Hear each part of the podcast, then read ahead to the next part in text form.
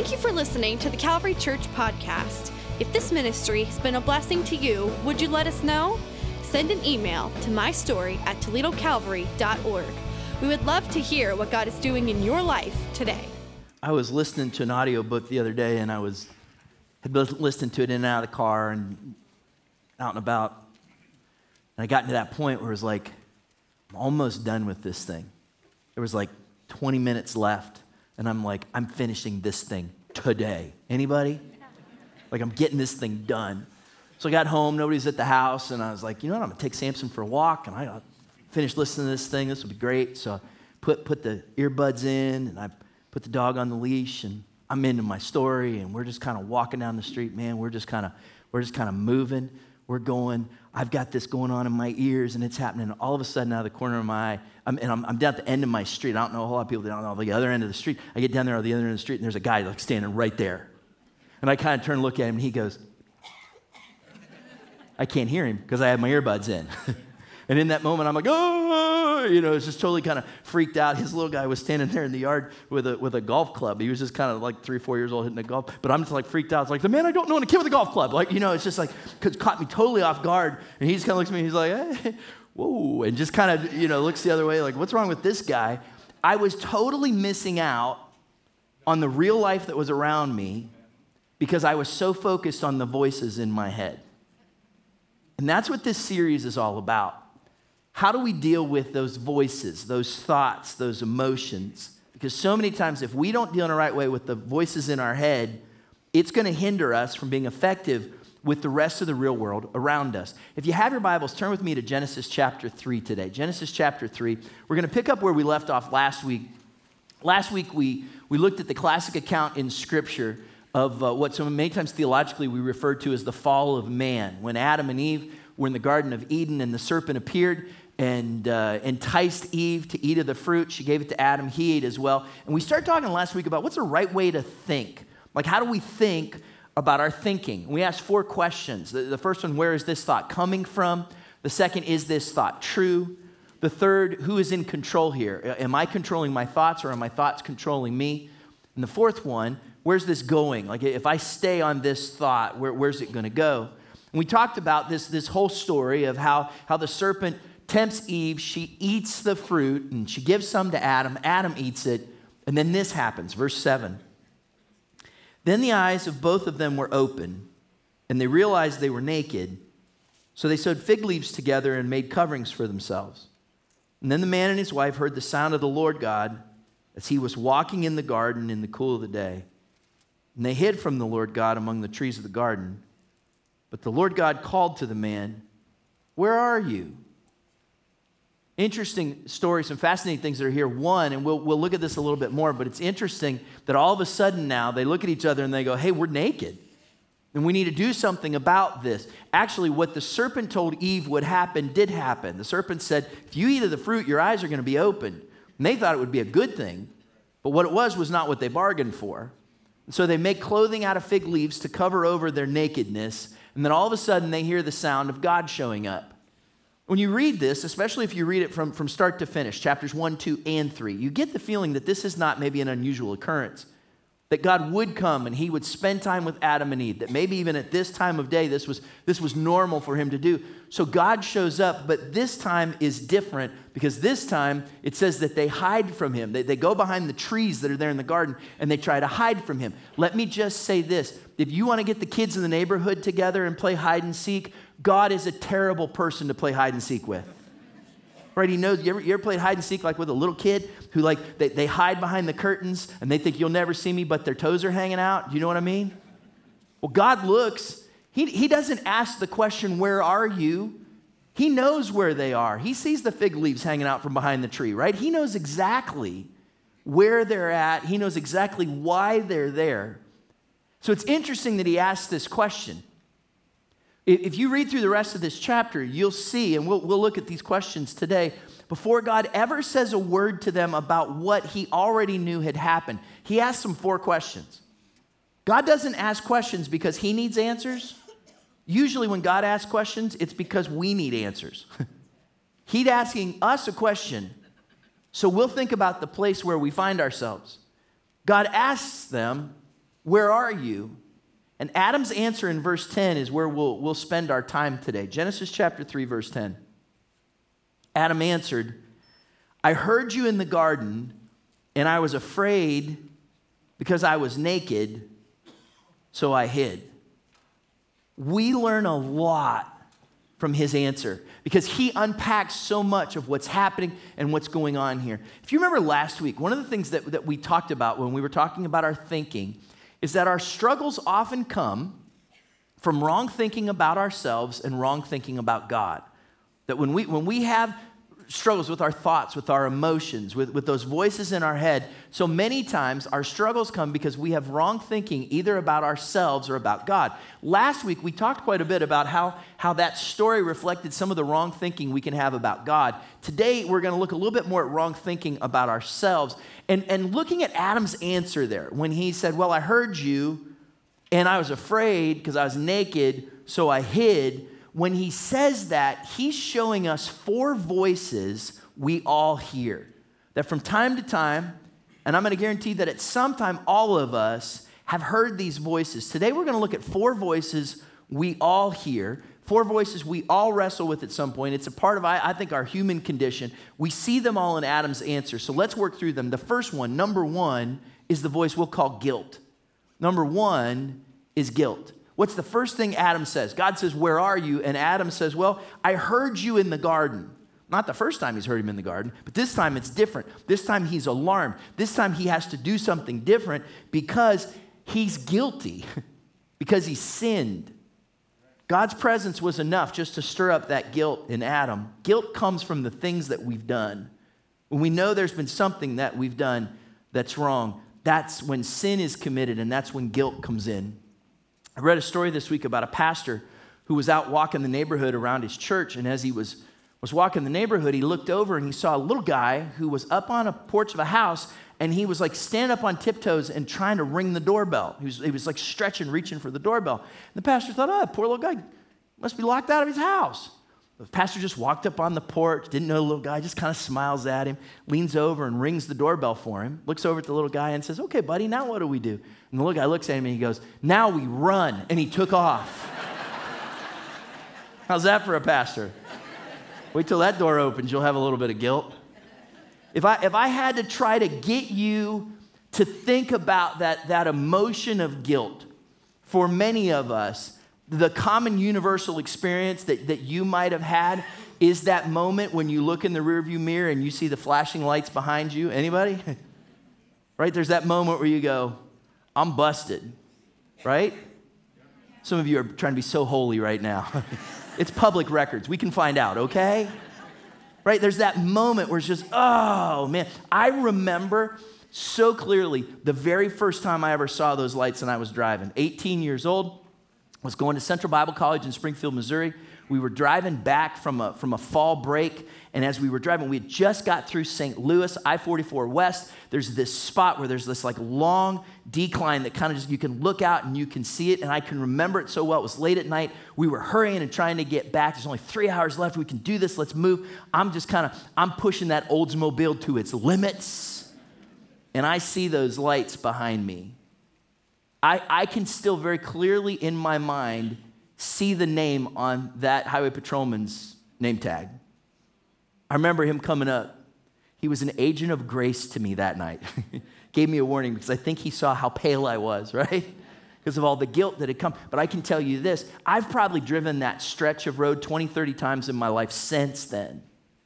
And there's not a time I don't move through that area of I 44 West outside of St. Louis, Missouri that I don't think about those lights flashing behind me, that I don't have that feeling, because I, I was, he was in the right to pull me over. You know what I feel in that moment? That guilt still comes back. What do you do when the guilt comes crashing in? Well, we read this story. I think we see three responses to guilt. Let me just show you these real quick. Here's, here's the first one that happens so many times guilt can lead to blame. One of the responses we often have to guilt is that guilt can lead to blame. God says to Adam, Where are you? Adam says, Well, I hid God because I heard you, because he's guilty. And this is what God says, verse 11 of Genesis chapter 3. And God said, Who told you you were naked? Have you eaten from the tree that I commanded you not to eat from? And the man said, Watch this answer. Don't get ahead of me. the woman you put here with me, she gave me some fruit from the tree. Uh, right? That's what he says to God. What do we do so many times when we're guilty? Our natural response is to pass off blame. Go back one chapter, right? God looks at Adam, pathetic Adam, and says, You know what? It's not good for man to be, anybody? alone. He says, I'll make a helper for him. He needs somebody. This, this dude's gonna need somebody to be with him. It's not good for man to be alone. So, if you read the story, you know, he takes the rib and he makes Eve out of the, the rib of Adam, and Adam looks at her and he goes, Whoa, man! And that's how she got her name, right in that moment, right? Get it? Like, so then it's not good for me to be alone. Then, man, I like her. Now it's that woman's fault, home wrecker, right? That's what he's, she's gonna eat us out of house and home. That's what he's thinking. Did you get that? Okay, all right, all right. Then you know what he does? He doesn't just blame her. Who's next? Anybody see it? God. He goes right to God from there. It's the woman you gave me. I didn't ask for her. You thought I needed her. Now look at what she's done to us all. It's your fault. How many times do we do that? We get in that moment, and that person that we should love or care for the most is the first one in our crosshairs. How many times do we want to blame God? We, we don't just blame, watch, watch what happens next. Guilt can lead to blame. But guilt can lead to rationalization as well, right? Where we just kind of try to try to figure it out. We're, we're going to get rational but Let's rationalize this. Genesis chapter 3 verse 13. Now God switches from Adam and then the Lord said to the woman, "What is this you have done?" And the woman said, "Oh, the serpent deceived me and I ate." Yeah, I did it. But here's why. Like I was deceived. I was listening to a preacher this week, and one of the things he was talking about this idea of rationalization, and he said this to rationalize is to tell ourselves rational lies. Isn't that good? You know who you lie to the most in life? Yourself, right? And when you do that, you say, Look, I, I know I did this, but here's why it's rational. Here's why this makes sense. When I rationalize, I'm telling myself, rational lies. And these two things, this casting the blame, this rationalizing, it comes in all kinds of different places. Some of it is we just we like to pass the buck, right? There was an insurance company that listed some of the excuses that people gave for the accidents that they had. One of them read, "An invisible car came out of nowhere, struck my car and vanished." Here's another one. The other car collided with mine without warning me of its intention. Well, yeah. Well, it's an accident. But if I can rationalize this thing, sometimes, more seriously, we look at circumstances. And when the student cheats on the test, they rationalize that God's to blame for giving them a difficult professor and a busy schedule. When the thief steals something, they, they blame life and God for the stealing and say, God, you know my weakness. Why would you allow me to be in a place with that thing that I wanted so badly?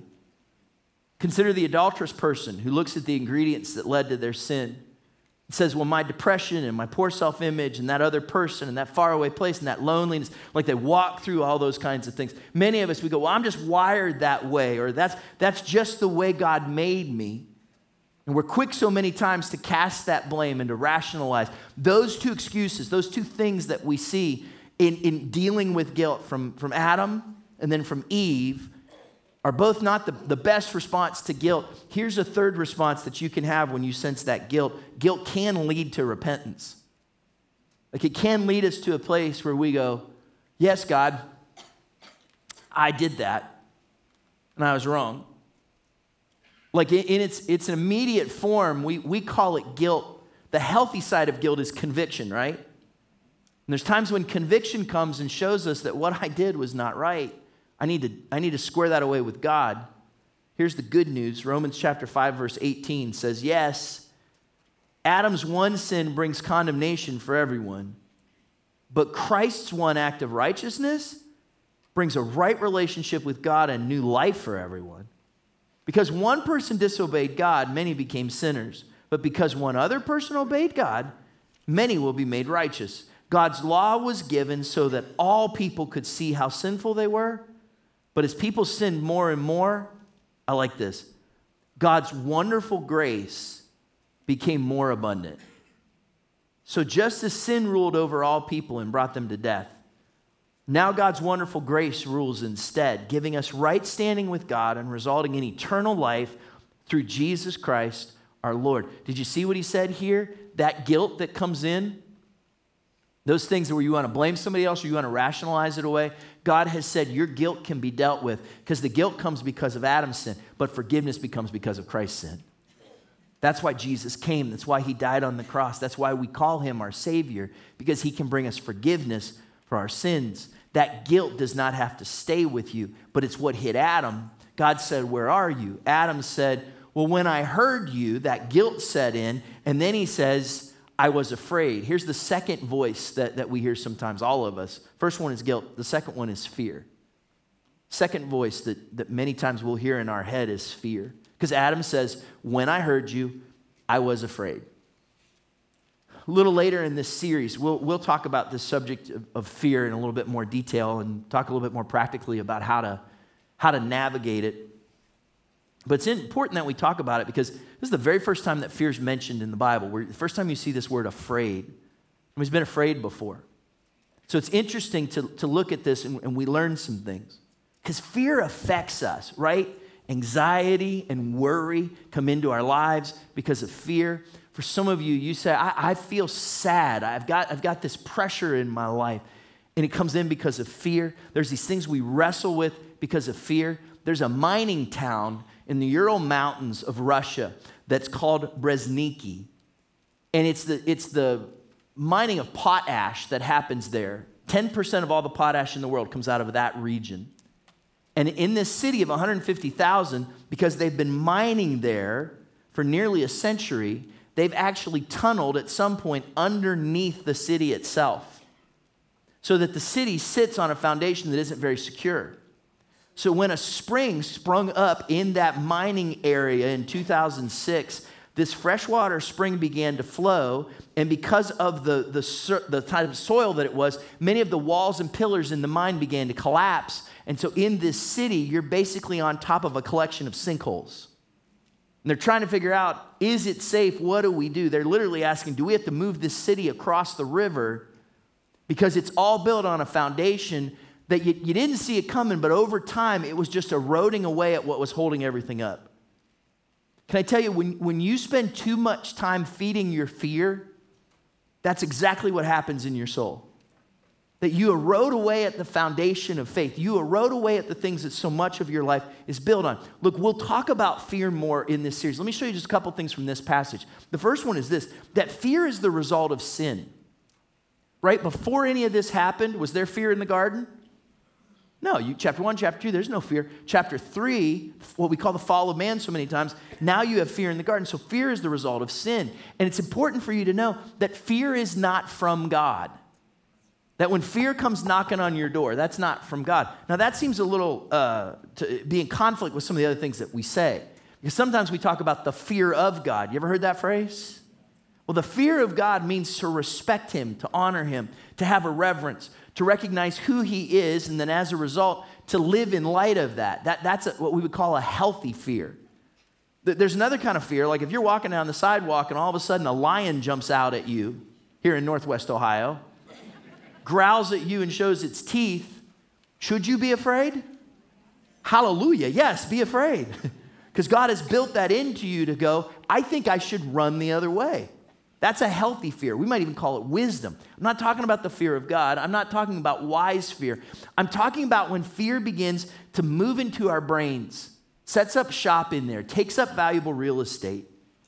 When that happens and it's eroding the foundation of your life, that's not from God. 2 Timothy chapter 1 verse 7. For God gave us a spirit not of fear, but of power and love and self-control. 1 John chapter 4 verse 18. There is no fear in love, but perfect love drives out fear Because fear has to do with punishment. The one who fears is not made perfect in love. We love because he first loved us. See, God's love that came to us brings fear out and brings peace in, brings his love in. And this is important to see that fear is not compatible with faith. But like if you want to have faith, if, if you want that to be an important part of your life, fear is not compatible with faith. Many times people will say that fear is the opposite of faith. And, and maybe that's true. I, I just kind of wonder if they're not just two sides of the same coin, right? Because fear is when you are believing for the worst, is it not? Fear is actually faith that a bad thing is going to happen. I look down the road and I fear for the worst. Faith is believing for the best. God, I put my trust and confidence in you. I have faith in you. So you see where the two are not compatible. At some point, you have to decide. You have to choose between fear and you have to choose between faith. And this is where Adam finds himself, right? He, he's hiding behind a tree. God says, Where are you? Adam says, I heard you coming and I was afraid, which leads us then to the third thing that, that's good for us to consider, third voice that we hear in our head. Number three is shame. This, this is a big one. Adam says, I heard you. I was afraid because I was naked. There's a shame that comes. And this is new, right?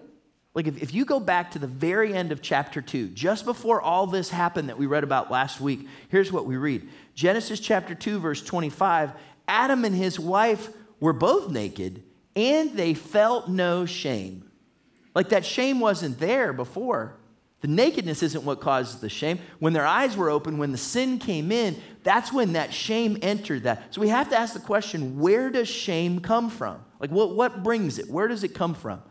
Let me give you a few thoughts when I look at this. I'm sure it comes from more different places than just this, but here's, here's a few things. One, I think there's shame in comparison, right? There's shame in comparison. When their eyes were opened, one of the things that struck Adam and Eve is they looked at each other and they went, Oh, you're different from me. Like, like, and I need to cover over those differences. And so many times, isn't that what we do? That shame comes in my life when somehow, through social media, or when I walk into a room of new people, or where people say something to me in a certain way, or they point something out, when they isolate me in some way, or I do that in my own mind, what usually drips all over me? Shame comes in in that moment. That's why comparison is such a tricky thing. There's shame in comparison, and there's shame in choices, right? We make choices, and as a result of those choices, shame comes along. What happened? Eve ate the fruit. She gave some to Adam, and Adam ate the fruit. And first they have guilt, and then comes shame. Just so you know, when guilt moves in, he usually brings a roommate. Guilt and shame come together. And they, they rent a room in, in, in your brain, and you pay them. And they take up an awful lot of real estate, and it becomes really unhealthy when guilt and shame are just camping out as voices in your head. Toledo made uh, national news this last week. Glass City Marathon happened. And you know, they, when, when the runners run, there's a men's division and a women's division. And so the, the, the lady that won the women's division, as she was getting ready to cross the finish line, right? And they pull out a, a, special tape for her. This is a big deal, right? So they pull out the tape so that she can run through, you know, arms up and, and run through the tape. You know what I'm talking about? Like that, that finish line thing. So as she's running and she's getting close, some other guy gets in front of her and runs through that tape in front of her. This guy does. And in the, the, the article I saw, there was a picture, and he's like kind of running through, and she's behind him going like this. And the Blade interviewed this guy, and he said, I feel really bad. I think they said it was his first marathon. He says, Look, when you get to that point, the only thing you're thinking about is putting one foot in front of the other.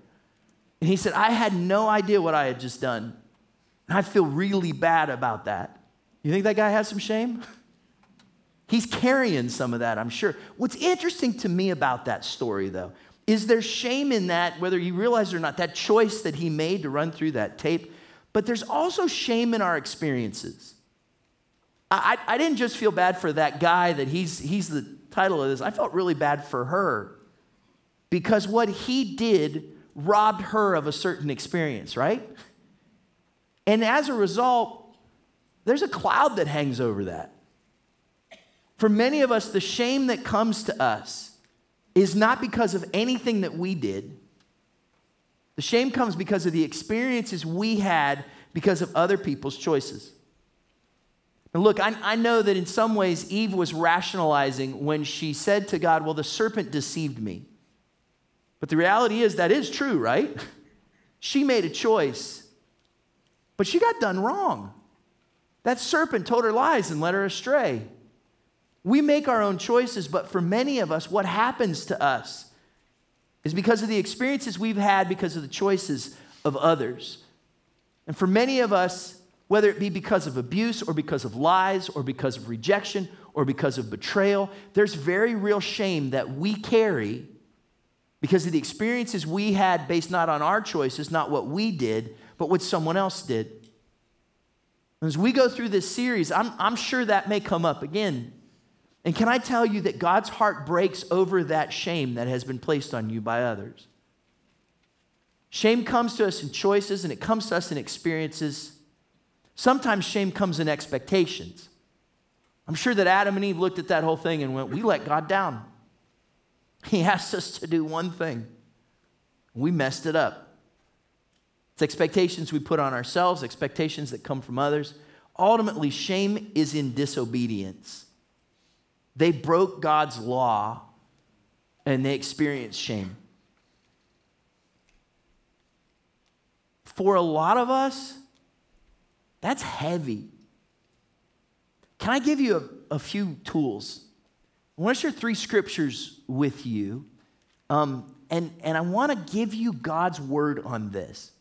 Like, if this is something that, that, that maybe is a voice in your head, you might want to write these scriptures down. You might want to memorize them. You might want to come back to them. Look, I want you to have as a tool or a weapon for that shame, I want you to have the Word of God because the Word of God is living and active. And more than anything else that anybody may tell you or share with you, when you allow God's word to come in, it does it endures forever. It does something in our lives. Romans chapter 8 verses 1 and 2 says, "Therefore there is now no condemnation for those who are in Christ Jesus." Because through Christ Jesus, the law of the Spirit who gives life has set you free from the law of sin and death. Look, I would encourage you if guilt and shame and condemnation knock on your door quite a bit, memorize those two verses. Because just because they knock once and you read that verse doesn't mean they're not going to knock again. You know that, right? They are persistent knockers. They want to they want to get into those voices in your head and know this that in that moment, you may need to come back and remind yourself that there is no condemnation in Christ Jesus. Because what Jesus did set me free. How did that happen? 2 Corinthians chapter 5 verse 21. God made him who had no sin to be sin for us, so that in him we might become the righteousness of God. God did this for us. He did this for you. And look, I, I don't want to make this seem like it's easy answers. For some of us, there may be things, and we're, we're going to talk about this more, some things that maybe you've been carrying in your life for a long time. And I don't want to make it seem that if you just read a couple of verses that it's all going to be easy. Look, I do believe that when you have a struggle in your life, be it physical or mental, emotional, there's healing that God can bring in an instant. Do you believe that? I believe that the Holy Spirit can come in and He can transform us in an instant. Sometimes healing comes in an instant, and sometimes it comes in a process. And I, I don't know why the difference, but God does. And so I trust Him. But He has said that Jesus has done this for us. In fact, one other passage of Scripture, Colossians chapter 3, verse 1, Paul says, Since then you have been raised with Christ Set your hearts on things above, where Christ is seated at the right hand of God. Set your minds on things above, not on earthly things. Listen to this, because this, this is powerful. He's talking to those who have committed their lives to Christ. Jesus is their Savior and their Lord. And he says, For you died. He's not talking in a physical sense, he's talking about we died to ourselves, we died in a spiritual sense. For you died, and your life is now hidden with Christ in God. When Christ, who is your life, appears, then you also will appear with him in glory. Do you know what the opposite of shame is? It's glory.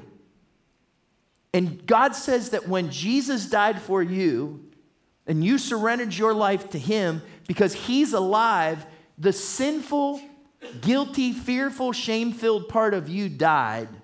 And instead, you got the living life of Jesus Christ. You traded in your shame for his glory. That's a pretty good deal, right?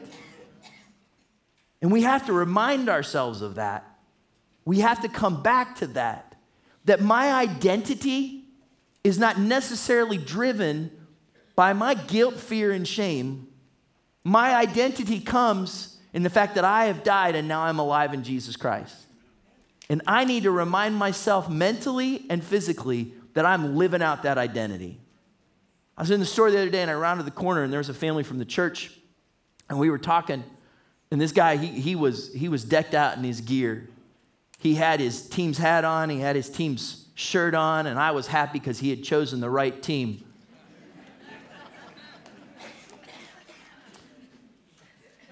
I don't want to cause anybody shame. So um, I said to him, Man, you're decked out today. And he was like, why not?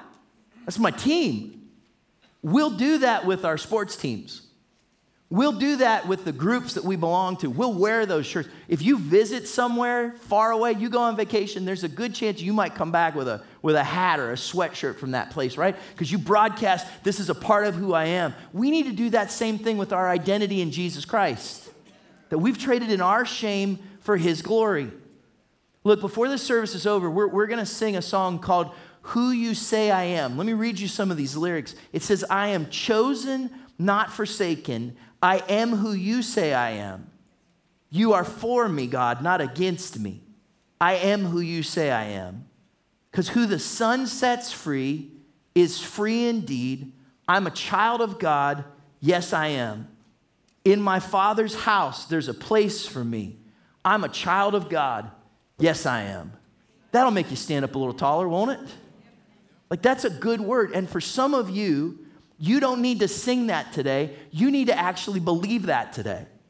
That when we sing that, you say, Goodbye, guilt. Farewell, fear. Sorry, shame. I'm a child of God. Yeah, I am. Because the, the last thing we'll look at kind of pours out all those other things. Four voices that we all hear in our heads sometimes. There's guilt, there's fear, there's shame. Here's the last one, number four. Let's call it brokenness. Today, we'll just call it brokenness. Where are you, Adam? Well, I heard you coming, and it scared me because I was naked. He says, So I hid. Like, isn't that ultimately what it comes down to? We try to get away from it, we try to hide. When our when our dog Samson was, was little, we, we, we crate trained him, right? So that he would, he would go in there when, when we were leaving the house, and that was, that was like his little, he had this crate, this cage looking thing, is like his, his little house. And it was good for him to have that because if we left him alone, he would do bad things. Like he's older now, so he's, he's more mature like me, but he started out just doing bad things. Like you couldn't leave a stick of butter out on the counter because he would find it and he would eat it. I remember the morning I got up and there was all this plastic on the floor, and I realized he had found a package of bagels and ate the whole thing overnight. We, we, were, we were out of town and brought back some, some fudge, pound and a half of fudge for family. Samson thought it was for him. It's a good thing he has a stomach like an Avenger because he just, I mean, it did not faze this guy. And I can remember there's been times like where I've walked in the room and he like just kind of looks up and all that's left is like the plastic wrapper of whatever he just devoured. And I would just go, What did you do? And he literally would look at me and go, and he would just walk right in that crate. Just go right. I didn't say go to your, he would just do it. And he would look up at me and he would go, Chad, I heard you coming. And I was afraid because I was eating bagels. So I hid. Right? That's what he does. if my dog does that, I guarantee you, you do that. Right? It's, it's our natural response. You think of the journey that Adam and Eve have been on. They went from garden to guilt, from fellowship to fear. They went from heaven on earth to shame filled isolation. And what is their natural response? we better hide. We need to get away from our sin. We need to get away from our Creator. And they end up hiding from God. Look, I searched for the right word for this. I, am still not sure that brokenness is the right word here because, because just I'm not so sure what's adequate. Like I thought about, is this separation and isolation? Is this like exile and punishment? Is is it guilt, fear, and shame kind of all wrapped up in one? But I landed on this idea of brokenness because we have this tendency in our society that when something is broken, we put it aside in some way or another right? If something is broken, we live, especially right now in this society, where so many times rather than repair something, we'll just buy another, don't we? And if something is broken, we either discard it or we're filled with shame about it, and so we try to hide it. And we not only do that with our stuff, we do that with our lives. So if there's something broken inside of me, I'm going to push that off to the side. And if I think you're going to catch that broken part of me, then I don't want you to see it. I don't want you to know what's going on inside of me. I hide it because I feel shame. That's our natural tendency. We try to we try to discard what's broken. The interesting part is then that begins to affect us in our jobs and it begins to affect us in our relationships and it begins to affect us in our life with God. I remember being probably in, I must have been like sixth, seventh grade, something like that, junior high years. I remember I was walking into lunch one day, and, and you'd, you'd walk kind of this big multi purpose room that we had. Tables were all out, kids are eating lunch. And I remember I was walking down the, the wall to go into the, the, the food service part of the cafeteria area. And as I was walking down the hall, somebody yelled out from one of the tables, Hey, Noah, when's the flood coming? I had no idea what they were talking about. I'd been in Sunday school all my life. I thought they were calling me a man of righteousness. then somebody clued me in. I must have had a growth spurt because as Noah was walking down the hall, his pants were up like this. Hey, Noah. Like it's, it's kind of stylish to do this kind of thing now, isn't it? Some people got their pants like this. I've never been able to pull off anything like this. Hey, Noah, when's the flood coming? I was like, what? Why are your pants so short? Oh, and all of a sudden, junior high me felt really bad about how he looked. And if you want to talk about guilt and fear and shame, I got into that food service area and back out so I could sit down at a table as quick as I could so people wouldn't see. So I could hide that. The other day I was putting on a pair of pants and I looked down and they were like a little higher than I remembered them being. I thought, man, either they're shrinking or I'm growing. And you know what came in my head right away? Hey, Noah, when's the flood coming? I did this all day, like that day. I was just kind of pushing my pants down.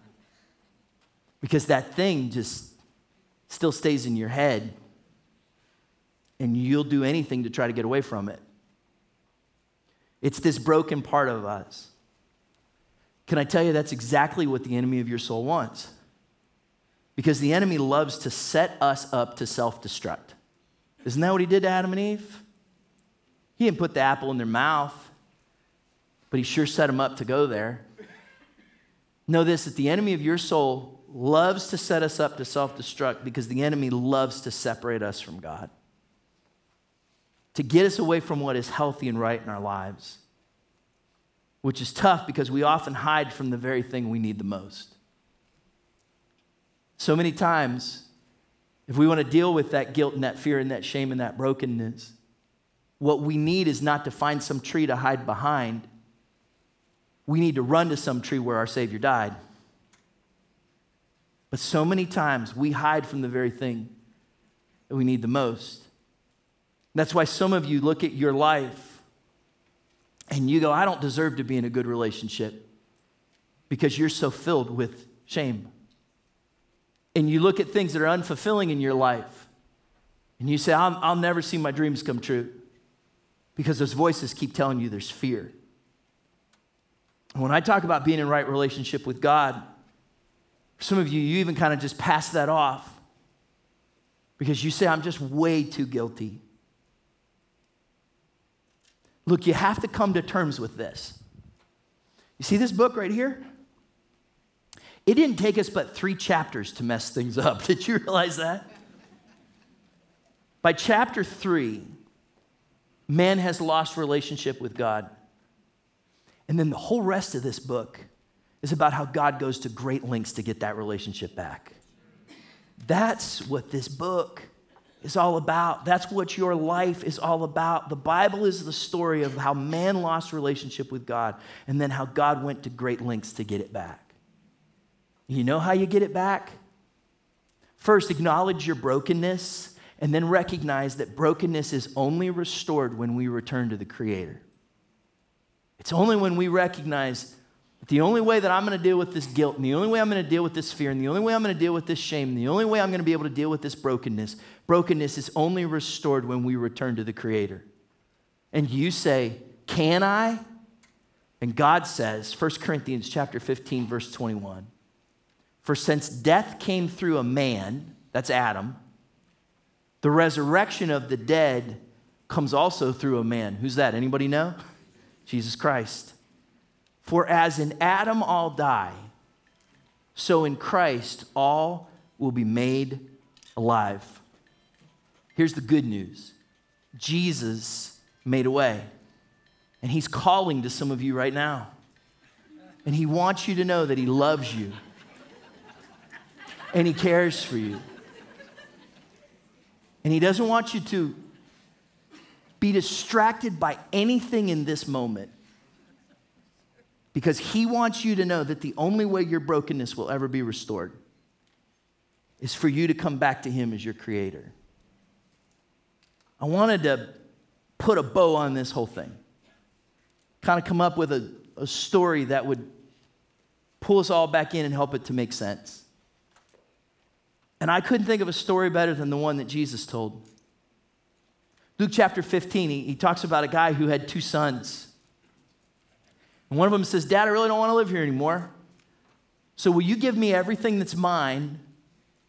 And I'm going to go live life the way I want to live it. This is how the Bible tells us it ends up. Luke chapter 15, verse 17. When he came to his senses, he said, How many of my father's hired servants have food to spare? And here I am starving to death. I will set out and go back to my father and say to him, Father, I've sinned against heaven and against you, and I am no longer worthy to be called your son. Make me like one of your hired servants. So he got up and went to his father. Did you hear what I heard in that? I heard guilt and I heard fear, and I heard shame, and I heard a guy who came to terms with his brokenness. And then Jesus tells us this, verse 20. But while he was still a long way off, his father saw him and was filled with compassion for him and he ran to his son and he threw his arms around him and kissed him. And the son said to him, Father, I've sinned against heaven and against you, and I'm no longer worthy to be called your son. Can you see the dad? He's going, Hey, hey, hey, buddy, buddy, buddy, buddy, stop. Stop, stop, stop, stop. Stop right there. But the father said to his servants, Quick, bring the best robe and put it on him. Put a ring on his finger and sandals on his feet. And bring the fattened calf and kill it. And everybody said, Amen. I'm hungry. Let's have a feast and celebrate for this son of mine was dead because of guilt and fear and shame and brokenness, and he's alive again. He was lost and is found. So they began to celebrate. I like that story, don't you? So, would you stand with me? And we're to celebrate this truth, whether you're here in Auditorium 1 or you are watching an auditorium too, or you're looking on a screen somewhere, we have a lot to celebrate. Because we have a Father who says, In your brokenness, you come to me, and I won't send you away. We're going to sing this song that says, Who the Son sets free is free indeed. And I'm going to challenge you not to just sing it, but that you would make it a declaration that you are a child of God. Father, as we sing this song, we're reminded that when voices are in our head that lead us to a point of brokenness, you remind us that we are chosen and not forsaken, that we are who you say we are. So, Father, as we sing this, would you bring freedom? Would you bring your love? Would you bring your life to us in this moment as we make this song our prayer of declaration? In Jesus' name, amen.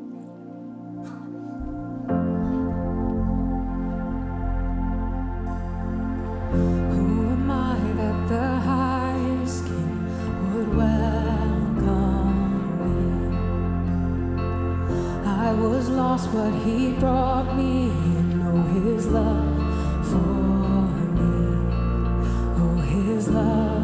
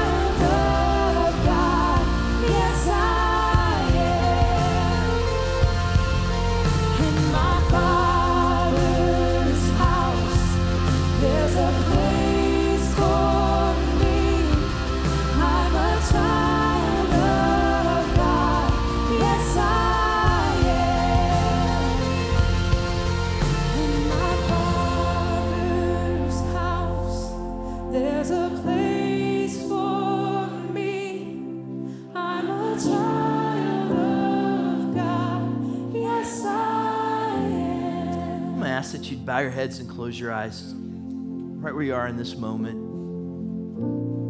God's word is always timeless. Sometimes in our lives, it's timely. Some of you needed to hear a message today about guilt, fear, and shame, and brokenness. And know that there's a Father who loves you so much that no matter what. He's waiting for you to come to Him for restoration. Some of us just need to hear that so that we have ammunition to silence the voices in our heads. But there's others of us that we needed to hear that today because there's a, there's a step that we need to take. Sometimes referred to it as, as crossing the line of faith. It's that moment when you say, God, I can't do this on my own anymore. I recognize my brokenness. And I, I need to step over, I need to take a step of faith and trust in you. We believe that Jesus lived a life without sin. He died on the cross to pay the price for our sins. And that's why we look to him as our Savior. And they put him in a tomb, and on the third day, he rose again. And he lives today to give our lives purpose and meaning and direction. And that's why we call him our Lord. And it may be that today, and, and maybe God's been leading you up to this point. You're standing in this room, you're watching this on a screen somewhere. God's been leading up to this point. Right now, your heart's pounding, and you know this is a moment when I've got to recognize that it's time for me slip over in the passenger seat and to give Jesus the steering wheel of my life. Say, God, I trust you with my life. If you'd say today, I need to begin or I need to begin again a relationship with God through Jesus Christ, if that's you, would you just raise your hand? Raise your hand and put it right back down. It's not between you and me, it's between you and God. And you would say, God, today I need to begin or I need to begin again a relationship with God through Jesus Christ. I can't do it on my own anymore. God, I give my life to you. Awesome. Anybody else? Want to lead us in a prayer. And if you know Jesus as your Savior and Lord, or if today you want to begin that relationship with Him, would you pray this prayer with me? Dear Heavenly Father, I thank you for Jesus, for sending your Son to die for my sin. I ask that you'd forgive my sin. Jesus, be my Savior. I surrender my life to you. Be my risen Lord. In Jesus' name, amen. Hey, look, if you prayed that prayer today, that's the most important prayer that you can ever pray. There's a card on the shelves as you leave the auditorium that, that says, I have decided. I'd encourage you to pick up one of these, stop by our connection center in the atrium on the way out. There's friends there who would love to pray with you. We have a Bible and a, and a book we want to give to you to help you to understand what it means to be a follower of Jesus. Maybe, and even because of today's message, maybe anybody, for whatever reason, you would just like for somebody to pray with you. I hope you'll stop by our connection center. Our team there would love the opportunity to take your need to God with you and believe in faith with you. Let me pray for you before we go. Father, thanks for your word. Thank you that you are our creator who restores our brokenness. That you're a father that welcomes us home.